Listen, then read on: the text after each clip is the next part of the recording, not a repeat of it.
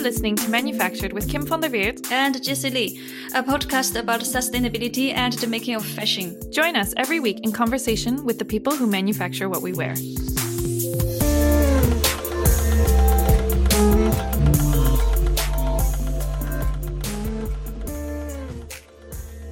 As my much wiser, but I'd like to point out nonetheless younger sister would say, I'm someone who fixates. I prefer the word persistent, but that's neither here nor there. For better or worse, this week's conversation is the result of my tendency to fixate. I first heard of Candiani denim back in December 2019 when I was in Amsterdam for the Christmas holidays and needed a new pair of jeans. After doing some research, I made my way to a boutique denim shop, Tenue Denim. I was probably their sales staff worst nightmare no budget and tons of questions. I wanted to know which companies had sewn the jeans and where the fabrics came from. The sales staff were very informed and good natured, and after a barrage of questions, and despite not buying anything, they kindly gave me a free copy of a magazine they published that included an interview with Candiani Denim, a denim mill in Italy. What really piqued my interest was Candiani's decision to brand their fabric. And by brand their fabric, I mean they didn't start to make jeans themselves, they decided to actually brand the fabric itself. At the time, I still lived in Cambodia and was in the middle of the soul sucking job of having to shut down a factory and consolidate two production facilities into one, in part the result of being on the losing end of some nasty price negotiations with some of our biggest customers. The idea of turning the fabric itself, instead of the finished product, into a brand struck me as an interesting way for suppliers to get more leverage at the negotiating table, a way to force a more equal distribution of wealth across the supply chain. So it's been since December that I've been plodding away and trying to find an excuse to connect with Candiani. Fast forward to April when Jesse and I decided to start this podcast, and I immediately set to work harassing them. Eventually, I was put in touch with Danielle, who, to our delight, agreed to share the Candiani story with us on this podcast. But it's impossible to talk about how and why Candiani decided to become a brand known to end consumers without covering other pieces of their story first. In this week's episode, Danielle shares Candiani's rich history as a family-owned and operated denim mill, still operating in the same Italian town that they started in back in 1938. Why, when so many of the Italian mills were shutting down or moving east, was Candiani able to stay in Italy? We get also into Candiani's unique vertically integrated structure and how this has enabled their pioneering approach to sustainability. Why have they opted for biodegradability over recycling? And how does regenerative agriculture and cotton sourcing strategies come into play? It's only with this framing that we are really able to do justice to Candiani's decision to start branding its own fabric, which is what we will cover in the next week's episode. So please, please tune in for part two of this chat next week. If you are on Instagram, please follow us to help us grow the conversation at manufactured underscore podcast. Not much of an Instagram person? We feel you. We have a love hate relationship with social media too. Sign up to our weekly newsletter instead on our website, www.manufacturedpodcast.com, to find out what we're reading, what we're thinking, and what we're wishing. If you'd like to support us financially, you can make a Patreon donation via our homepage. And finally, don't forget to leave us a rating on iTunes and hit subscribe. Danielle, thank you so much for joining us. Thank you so much for having me first and foremost. Uh, so Candiani is a denim mill, currently a denim mill vertically integrated outside of Milan, Italy but we have a long history. We were founded in 1938 um, by Luigi Candiani, basically in the same town where we currently are today. So Robecchetto con Induno, that is outside of Milan, Italy. We're a family-owned and operated uh, company for the last four generations. So we're we're now in our 80th year. And Candiani was founded as a only a textile weaving facility, and we made um, Massaua, which is a workwear fabric, um, and we were selling it in the markets in in Milan. Uh, and the company then evolved um, with Primo Candiani, who decided to transition to making only denim fabrics. So, and at that time, were you still selling mostly in Italy, or were you we, um, already shifting to other markets? No, our main market was Italy at that time. Um, hmm. And so, I mean, the evolution of Candiani is is really um, a picture of the evolution. I feel like of the apparel textile industry as a whole. Um, so then, mm. in the 80s, we were um, were you know just leaders in, in denim fabrics. And Gianluigi Candiani, the third generation owner, came on, and he was the one that really uh, pushed the industry towards um, towards stretch denim basically the early 2000s was that that evolution. So at that time, he he was one of the first to really understand that stretch denim wasn't going to j- just be a fad, and that it was going to be something that you know changed changed the industry um, from then on. So is Candiani the inventor of stretch denim? No, we are not the inventor, but he kind of perfected it. I would say, like he really he was the one that that kind of technologically evolved it for its performance. So when you're talking about stretch denim, you're talking about not only its stretch but its recovery. And so that's that's how I, I think what we are really known for now. Um, also being, you know, big actors in the premium denim industry. So that also was during the early 2000s. So, can you give us a sense of the size and scale of Candiani? Sure. So um, today, under um, we're at in our fourth generation. So Alberto Candiani is currently the general manager, and today um, uh, the scale is we have the capacity to produce about 20 million meters a year. Um, so this is also um, we're also vertically integrated mill. So that means from raw cotton we go through the spinning facility, the weaving or the spinning, the dyeing, the weaving and then the final um, finishing department, which the finishing helps either with the performance aspects or it does, it's more aesthetic as well. From raw cotton up to the finished fabric is what we so do. basically like for people who might not know that much about the fashion supply chain like you you basically your your process starts when you get the raw cotton from your suppliers and your process finishes when you hand off let's say bolts of fabric to it, people who are going to cut and sew it. exactly. so we sell um, brands buy the fabric from us and then we ship generally to their garment factories wherever that may be. I mean, most of the the places that we are shipping to currently are in Tunisia, North Africa, um, and Southeast Asia. I think it's important maybe for listeners to understand why it's vertical. Maybe some listeners would think, well, it's natural, no? Uh, a fabric factory started from raw cotton and finish every step. And eventually you deliver something ready for cut and sew. That's natural. But actually it's not natural. For instance, in China, a denim fabric factory would just process the cotton, spinning and dyeing, dyeing and then finish. Then the washing effect is actually not done in fabric mill, but somewhere else. What uh, Candiani is doing it, the brand is doing is really yeah, mm. unusual because it's yeah. really from the cotton, the raw materials cotton until the last step finishing. So basically what you deliver to the, to the garment factory is ready to be cut and sew and make, made, making it into a pants. Yeah. Yeah, exactly. I, I didn't really realize that. I, I didn't realize how unique Candiani was until, until actually I started working there. Um, and it is it is really interesting. And I think Primo Candiani was the one that started that transition to vertical integration. And he really saw it as a means to for quality control. And when was that? Was that in the that 60s? was in the 60s? Yeah. So he really yeah. saw it as a means to control the entire production process and to to really get the the end product that they were after. So instead of having to rely on third parties, they they decided they could do it themselves.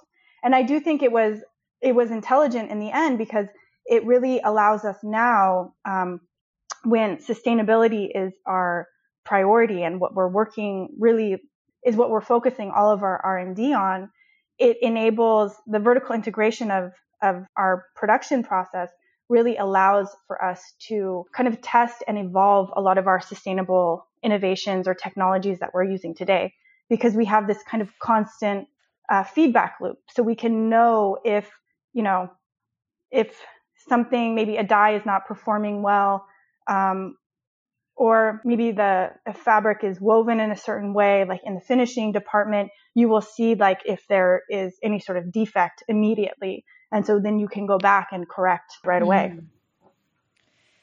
It's interesting. I want to dig into what your vertical integration means for your sustainability a bit more in a moment. Okay. But I want to backtrack a bit first because there's a lot of things that are unusual about Candiani. You're still in Italy. You have how many employees in Italy? 576. And all that that's all your employees are in Italy. You're not anywhere exactly, else, right? Yes. That's correct. So, when many other manufacturers were choosing to leave Italy, why did Candiani choose to stay? And what, also not why, but what enabled you guys to be able to make this choice? Because I think a lot of people would have said it was just not a viable option. They would have liked to stay, but they mm-hmm. couldn't. Yeah, I mean, so as I, I, I, don't know if I mentioned this before, but we were basically founded in the same city that we currently operate in today. And so what that really means is that I mean we we basically work where we live and literally so Gianluigi Candiani the third generation owner he lives on the premise of the factory. Primo Candiani the the second generation owner the grandfather of Alberto he also has a house on the premise of the factory. And so they were very I mean they were dedicated to the community. It was their home. It's where they're from. And why they why they just chose to expand when they did. And forgive me, I can't remember exactly the year that they opened uh, the second second production facility in the same town. Um, I believe it was 2006, if I if I'm not mistaken. They decided to open there because, again, they were they wouldn't they didn't it didn't make sense for them to move overseas or to Turkey when the rest of the industry was moving east um, because they they were dedicated to the community where they're from. We have generations of families that have worked for Candiani. We currently, I think, have 16 families that have mul- have multiple generations working at the factory right now today. And so it really is the story of a community that has created this company together. Can you explain a little bit because a lot of other mills in Milan area did go out of business and why you think Candiani survived when others mm. did not? Yeah, I think Candiani was able to to kind of fare this storm because they were always ad- um, adapting and innovating. And I think really the Gianluigi's kind of foresight into stretch denim is really what has carried the company over into this next generation, to be honest. And so their success in that has, has kind of safeguarded them from all of these fluctuations and, and complications in the market. I want to go back now to the fact that Candiani is vertically integrated and how it affects and influences your approach to sustainability. Um, one of the things you've said to me and to Jesse in the past is that you prioritize biodegradability over recycling. Mm-hmm.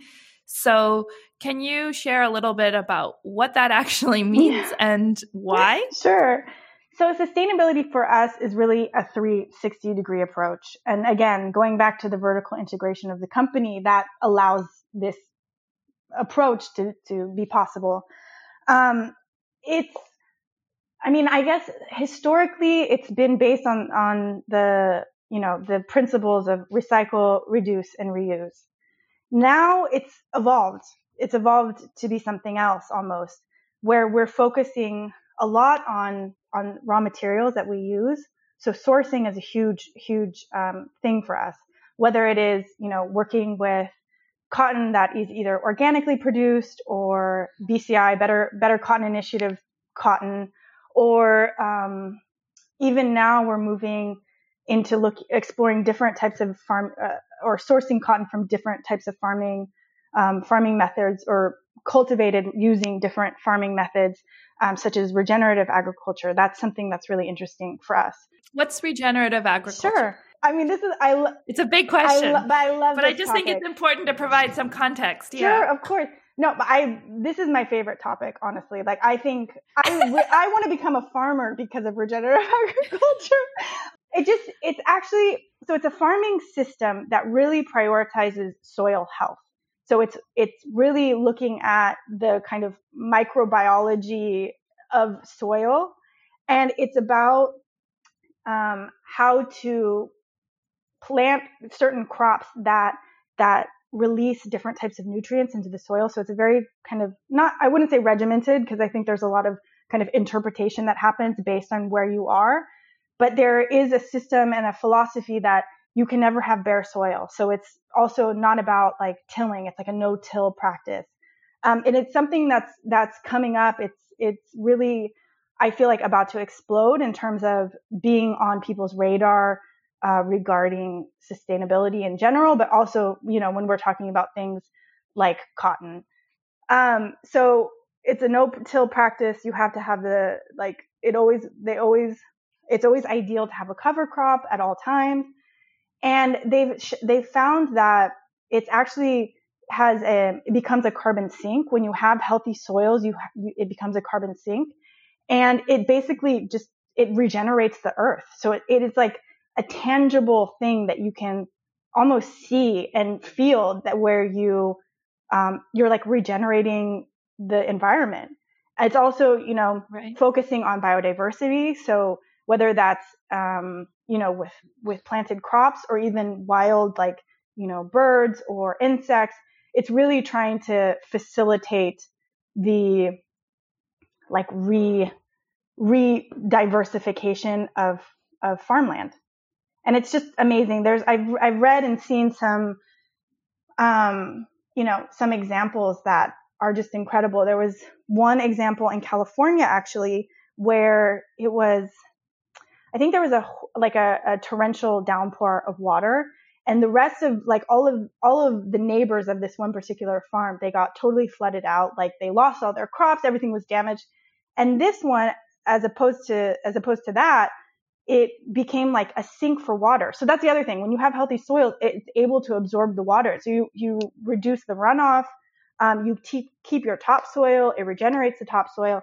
So all of these things that a lot of um, people in agriculture or those that are concerned or those that are concerned with sustainability in agriculture, the things that um, are normally depleted with traditional conventional agricultural systems regenerative agriculture appears to repair.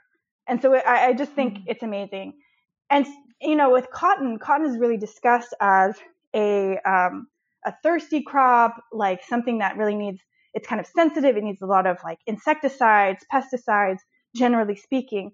But when you see um, cotton grown on, on more of these regenerative systems, it becomes almost like beneficial for the soil and for, for everything else. It's interesting too, because this really has to be contrasted to what you said at the beginning, which was about recycling. A lot mm. of times when people think about sustainability, they'll think about, well, okay, my pair of jeans at the end when I'm done with them needs to be able to or needs to be recycled into some new material, mm-hmm. right? And there's and that's I think the goal of a lot of different actors within the sustainable fashion space is to figure out ways of recycling different types of mm-hmm. materials. And one of the challenges is that the technology for recycling, especially uh, recycling fabrics that's or that's mixed composition. So, say a piece of stretch denim that is maybe cotton with some elastane is is very difficult to recycle because the way that you would recycle cotton is not the same as the way that you would recycle elastane. Mm-hmm. And so I'm guessing you deal with a lot of critics who would say, well, your denim is mixed with elastane, therefore it's not recyclable. So, you know, you're not really sustainable. Um, so, what would you say yeah. to those critics? I mean, it's it's a big topic in the industry now. Stretch denim makes up, I think, I believe like 70 to 80% of the entire market. So stretch denim is the thing right now. Even though, I mean, there is a little bit of transition happening. People are looking for more kind of this heritage denim that may be like 100% cotton or mixed with hemp or, or things like that. But so it is definitely an issue. And you're right. Like when you mechanically uh, recycle stretch denim, you end up having um, the cotton fibers, the recycled cotton fibers, end up being mixed with little pieces of elastane or polyester or, or whatever else may be in there. And so what happens is it really it degrades the quality of the recycled the recycled yarn. Mm-hmm. And so currently, you know, we have been focusing on going back to the, the issue of sourcing. So we're looking at sourcing um, different types of elastane that have a, an improved, you know, sustainable kind of performance, I guess you could say. So, you know, we work with um, a certain, a, a particular elastane um, producer named Roica, and they have, you know, innovated different types of elastane that are, you know, made from recycled material or another one that is degradable. And recently, this year, and it's going to be something that we officially launch later, we uh, created and patented a natural rubber elastane. And what this allows for is a biodegradable denim fabric. And it doesn't mean that it's going to biodegrade while you're wearing it. It's actually, you need very specific conditions and bacteria to make this fabric break down. It is in no way uh, inferior in terms of quality or performance or, or anything. So you still have the same stretch and recovery capabilities that you would have in a normal like lycra elastane, if not better. And, and then you have this added benefit at the end of its life cycle. So after its, you know, years of use or cycling through different users, it is able to be, but well, currently we have, it's biodegradable. We've done tests that have proven it's biodegradable, but we are about to arrive at compostability. So that's, that's really what we are aiming for. And what that means, going back to this kind of concept of regenerative agriculture, this and our vision for our Coreva fabric, which is the name of the elastane and the fabrics um, made using this natural rubber elastane. It's actually a last elastodiene. So it's not actually an elastane, technically oh. speaking, but whatever. But um, so the idea would be that you could take this fabric or a pair of jeans and that it could be used as a um, nutrient, like as an input for agriculture. So it becomes almost like a fertilizer in a way. And so we're currently running tests with that, um, about that in house right now. So we have like 12 boxes in our backyard, basically, where we bury jeans. We're working with an agronomist who's like testing the organic matter in the boxes to see you know, how it's progressing. And we actually got a result yesterday that it's uh, in six months, the organic matter in the, the test boxes that we're, that we're using, it has increased by 13%. So, well, wow. yeah, it's, I mean, it's amazing. So we're talking about, you know, around the world, we see that oil or soil and like topsoils are being depleted everywhere. And so then we really feel like this is a solution that you know, since the majority of components that come in a pair of jeans are from the biological cycle, they come from nature, it makes sense to put them back into that cycle. And so, you know, it's not that we're against recycling, but for the time being, it really creates an inferior product. And so it doesn't make sense to take something, you know, and we also think it's like um, a band-aid on a bigger problem, right? Overproduction is the, is the main problem. And so we've done a, a number of um, recycling trials actually with certain brands. And what we see is they're perfectly, perfectly good pairs of jeans that are actually getting downgraded into an inferior, an inferior product. So it just doesn't make sense to us. And so mm.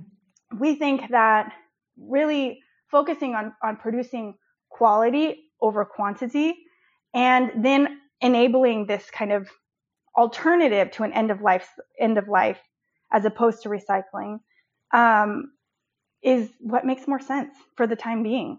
You know, until we have a recycling technology that really enables the the staple length, because that's one of the main issues. Aside from it being mixed with other synthetic materials, the actual length of the cotton fiber is decreased by, I, I think, around half, and so it just becomes a weaker fiber or a weaker when it's recycled. Yeah, when it's recycled. So when yeah. it's spun into a new yarn, it just becomes fragile.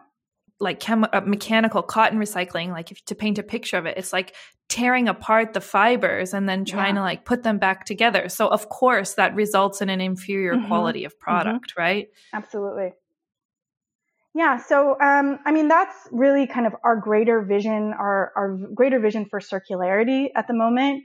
Um, but again, going back to sustainability or going back to sourcing, um, mm. the most important thing, you know, enable for to enable a biodegradable product, it means that everything that you're putting into that needs to be of a certain quality, right? It can't be, I mean, we can't be using, I don't know, just to name a chemical like formaldehyde or different, even though formaldehyde is not used generally speaking to make denim, but like we can't be using toxic dye stuffs at the beginning or if, if we were to, that means in the end, we wouldn't be able to achieve a biodegradable uh, fabric. I want to go back to your cotton sourcing, your strategy for cotton sourcing, and also just where it comes from because it's actually all over the world. So, I mean, cotton. I, we should we should be clear and and and explain to your listeners also that you it's you have to to make denim fabrics, and maybe this is all fabrics. You have to source cotton from all over because it requires. We have our own mix, our own like recipe for how you know for our fabrics and what we know the different qualities that are needed to make the our our Candiani quality. So that requires that we source cotton from all over all over the world. Um, but can you elaborate on that? Like, why is that? Is cotton from different places different quality, or because of the growing season? So, like maybe you know, let's say the Ivory Coast in in Africa like got a lot of rain in the um, you know when the when the during the flowering, which is the critical part, and so then that kind of reduces the quality of the fiber in the end. Or yeah, or maybe there was a hurricane in Texas, or so it just, you know, it there, there, are. It's not necessarily the quality itself. It may be how it is grown. So of course, you know, the way it's cultivated will have an impact on the final quality of the fiber, but it it really has to do a lot with kind of weather. It's it's more um, one of the complexities of working with organic cotton because you have to have a single origin fabrics. So it becomes right that that is one of the complications and kind of I would say technical barrier or, or maybe not barrier but just complications with organic cotton. But also so we are so with that said we are are um, you know always working or looking for different suppliers but going back to the importance of transparency we are now looking to partner with cotton farmers themselves because there's usually these me- uh, mediary steps. So like usually there's the ginner and then there's the cotton trader. So we're trying to kind of. And can you explain what those people do? Sure. The ginner is basically is the um, processing step where you take all of the cotton bolls, they're called. So all of the cotton, cotton, cotton flowery part. Um, you take all the cotton bolls to the ginner, and that's what ex- takes out the fiber from, you know, removes the fiber from all the seeds and the sticks and the leaves. Um, and then the cotton trader is, I mean, it's a an industry that they, I mean, they're the mediary step between. Um, they're connecting they're to, connect, the, to, connect, the, to the buyers. Exactly. They connect the ginner to the buyer. Um, it's a very complex marketplace, if you can imagine. So I think that's interesting to point out. When you say you're sourcing cotton, it's not like, I mean, like people who aren't in the fashion industry might think like, oh, you must be you must be buying from a farm, mm. but that's really far from reality. And actually, what that's the direction you're trying to go in, yeah. but that's also again quite unusual. Mm. I mean, I I think it's going to it's a trend that's going to grow in the next years, five years, ten years. Um, but yeah, it's it's it definitely one of the um, one of the complexities too with um, kind of the ginning stage is you have, for example, in India, a lot of small producers that maybe have you know one hectare of land or even even less. And so what happens is they take all of their cotton and just dump it at the same ginner, and so it gets all mixed. And so that's where kind of the traceability becomes complicated in that step. And so there there are efforts because of you know cotton is has been kind of branded as this you know evil crop. And so we need transparency in order to mitigate that because we don't know it's hard to it's hard to always know how you know this cotton has actually been cultivated. It's hard to know how the farmer's been treated if you don't know who they are. So again it's it's this is a, a major priority for us we are looking for certain farmers that, again, going back to this regenerative agriculture, we're looking for farmers that are either organic or working in that regenerative way or are willing to. So we're, and and I, I guess the other key piece, talking again about the ginning the ginning step, is that we're looking for farmers that have a ginner nearby. So, or if not their own, because then that eliminates that kind of confusion or that one step that becomes everything becomes kind of muddled in. So, so you do expect your cotton to continue to come from all over the world, say Turkey or you know different Ivory Coast, different countries, but that your hope is that more of these processes would be done like in one place. So, in, so sort of consolidating the steps. So stuff is still coming from everywhere, but it's it's moving a lot less mm-hmm. before that. Is that right? Yeah, or yeah. Not? and it, again, it just gives us the oversight on the supply chain because if it's the farmer who's actually ginning the cotton, then you know we know who they are. Like it, there's no confusion there. It's so interesting as it, it reminded me. Uh, uh, I'm going to make a small advertisement for Netflix. Maybe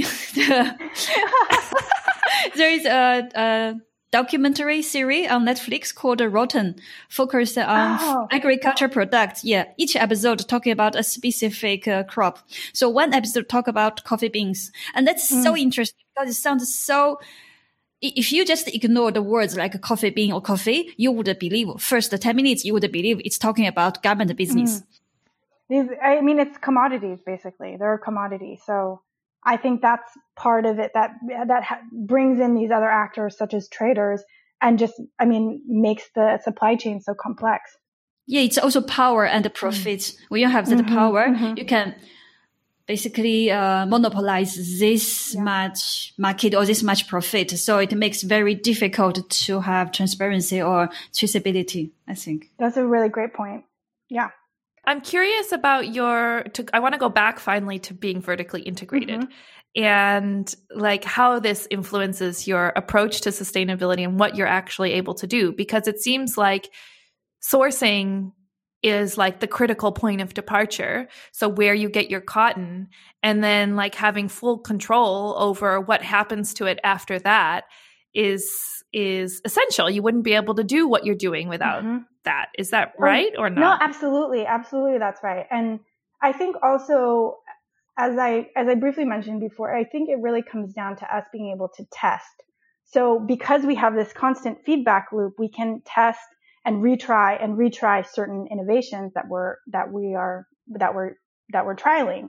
I was also thinking it's also a lot of uh, investment as uh, mm. you say in that's what I was wondering. Yeah, for many other fabric producers, why why would they separate uh, uh, finishing to to another facility? Because denim, when you need to to do the washing process on denim, it requires lots of uh, machines, machinery, and that's expensive. So I was just thinking it must be Candiani is um, family owned business and for already four generations. I was wondering if there are any other investment or financing. Mm, yes, financing. Yeah. So, I mean, we are, we are an independent company. So it's family owned and operated fully. I mean, we basically R and D is our priority, and so we're operating on. When you say R and D, you research and de- research, research and development, and development yeah. is is our priority. And so it means that most of our um, profit goes back into the company. And I think, you know, really it's just our, the current strategy of the company because we see the, the value and the importance of sustainability and to be, to continue to be leaders in the industry. And we really think, you know, it's kind of how we can differentiate ourselves because we are not competitive. Um, Can you give a sense of like how much more expensive are you? Roughly, like, uh, roughly double. So um, you're double. I, I think our on average, our our fabrics cost between um, like four and up to seven dollars, seven sorry euros a meter. Which for consumers like who aren't in the fashion industry, that probably doesn't sound like very much. They're like, I pay a hundred dollars for these jeans, right? Yeah, well, I mean, beside the fabric, there are a lot of a lot of other, or even three hundred dollars. Yeah. I mean, you should in, talk in to the, the brands because they're yeah. the ones with the markup. But I mean, to be fair, there are beside the fabric, there are a lot of other steps that go into making a pair of jeans. Hmm. And I think this is the perfect segue for what we're going to get into next week when we talk to you again, um, but this time about how the portfolio of Candiani customers and brands that you work with has changed and evolved over the years. And actually, your strategy for becoming a brand yourself, um, which I think is really revolutionary in terms of the potential that it has to change the narrative around suppliers being so easily replaceable. So please, please come back next week. Thank you for listening to Manufactured. To learn more about our guests and the issues we've chatted about today, sign up for our weekly newsletter on our website, www.manufacturedpodcast.com, or find us on Instagram at manufactured underscore podcast. We'd also love to hear your stories and what you think. Collecting with listeners is the most rewarding part of what we do, so please don't be shy. To be the first to find out about new episodes, subscribe on Apple Podcasts or wherever you get your podcasts. We'd also love it if you left us a review. Leaving a review helps other people find our show and finally, if you'd like to support us financially, you can make a Patreon donation via our website homepage. Thanks for listening and see you next week.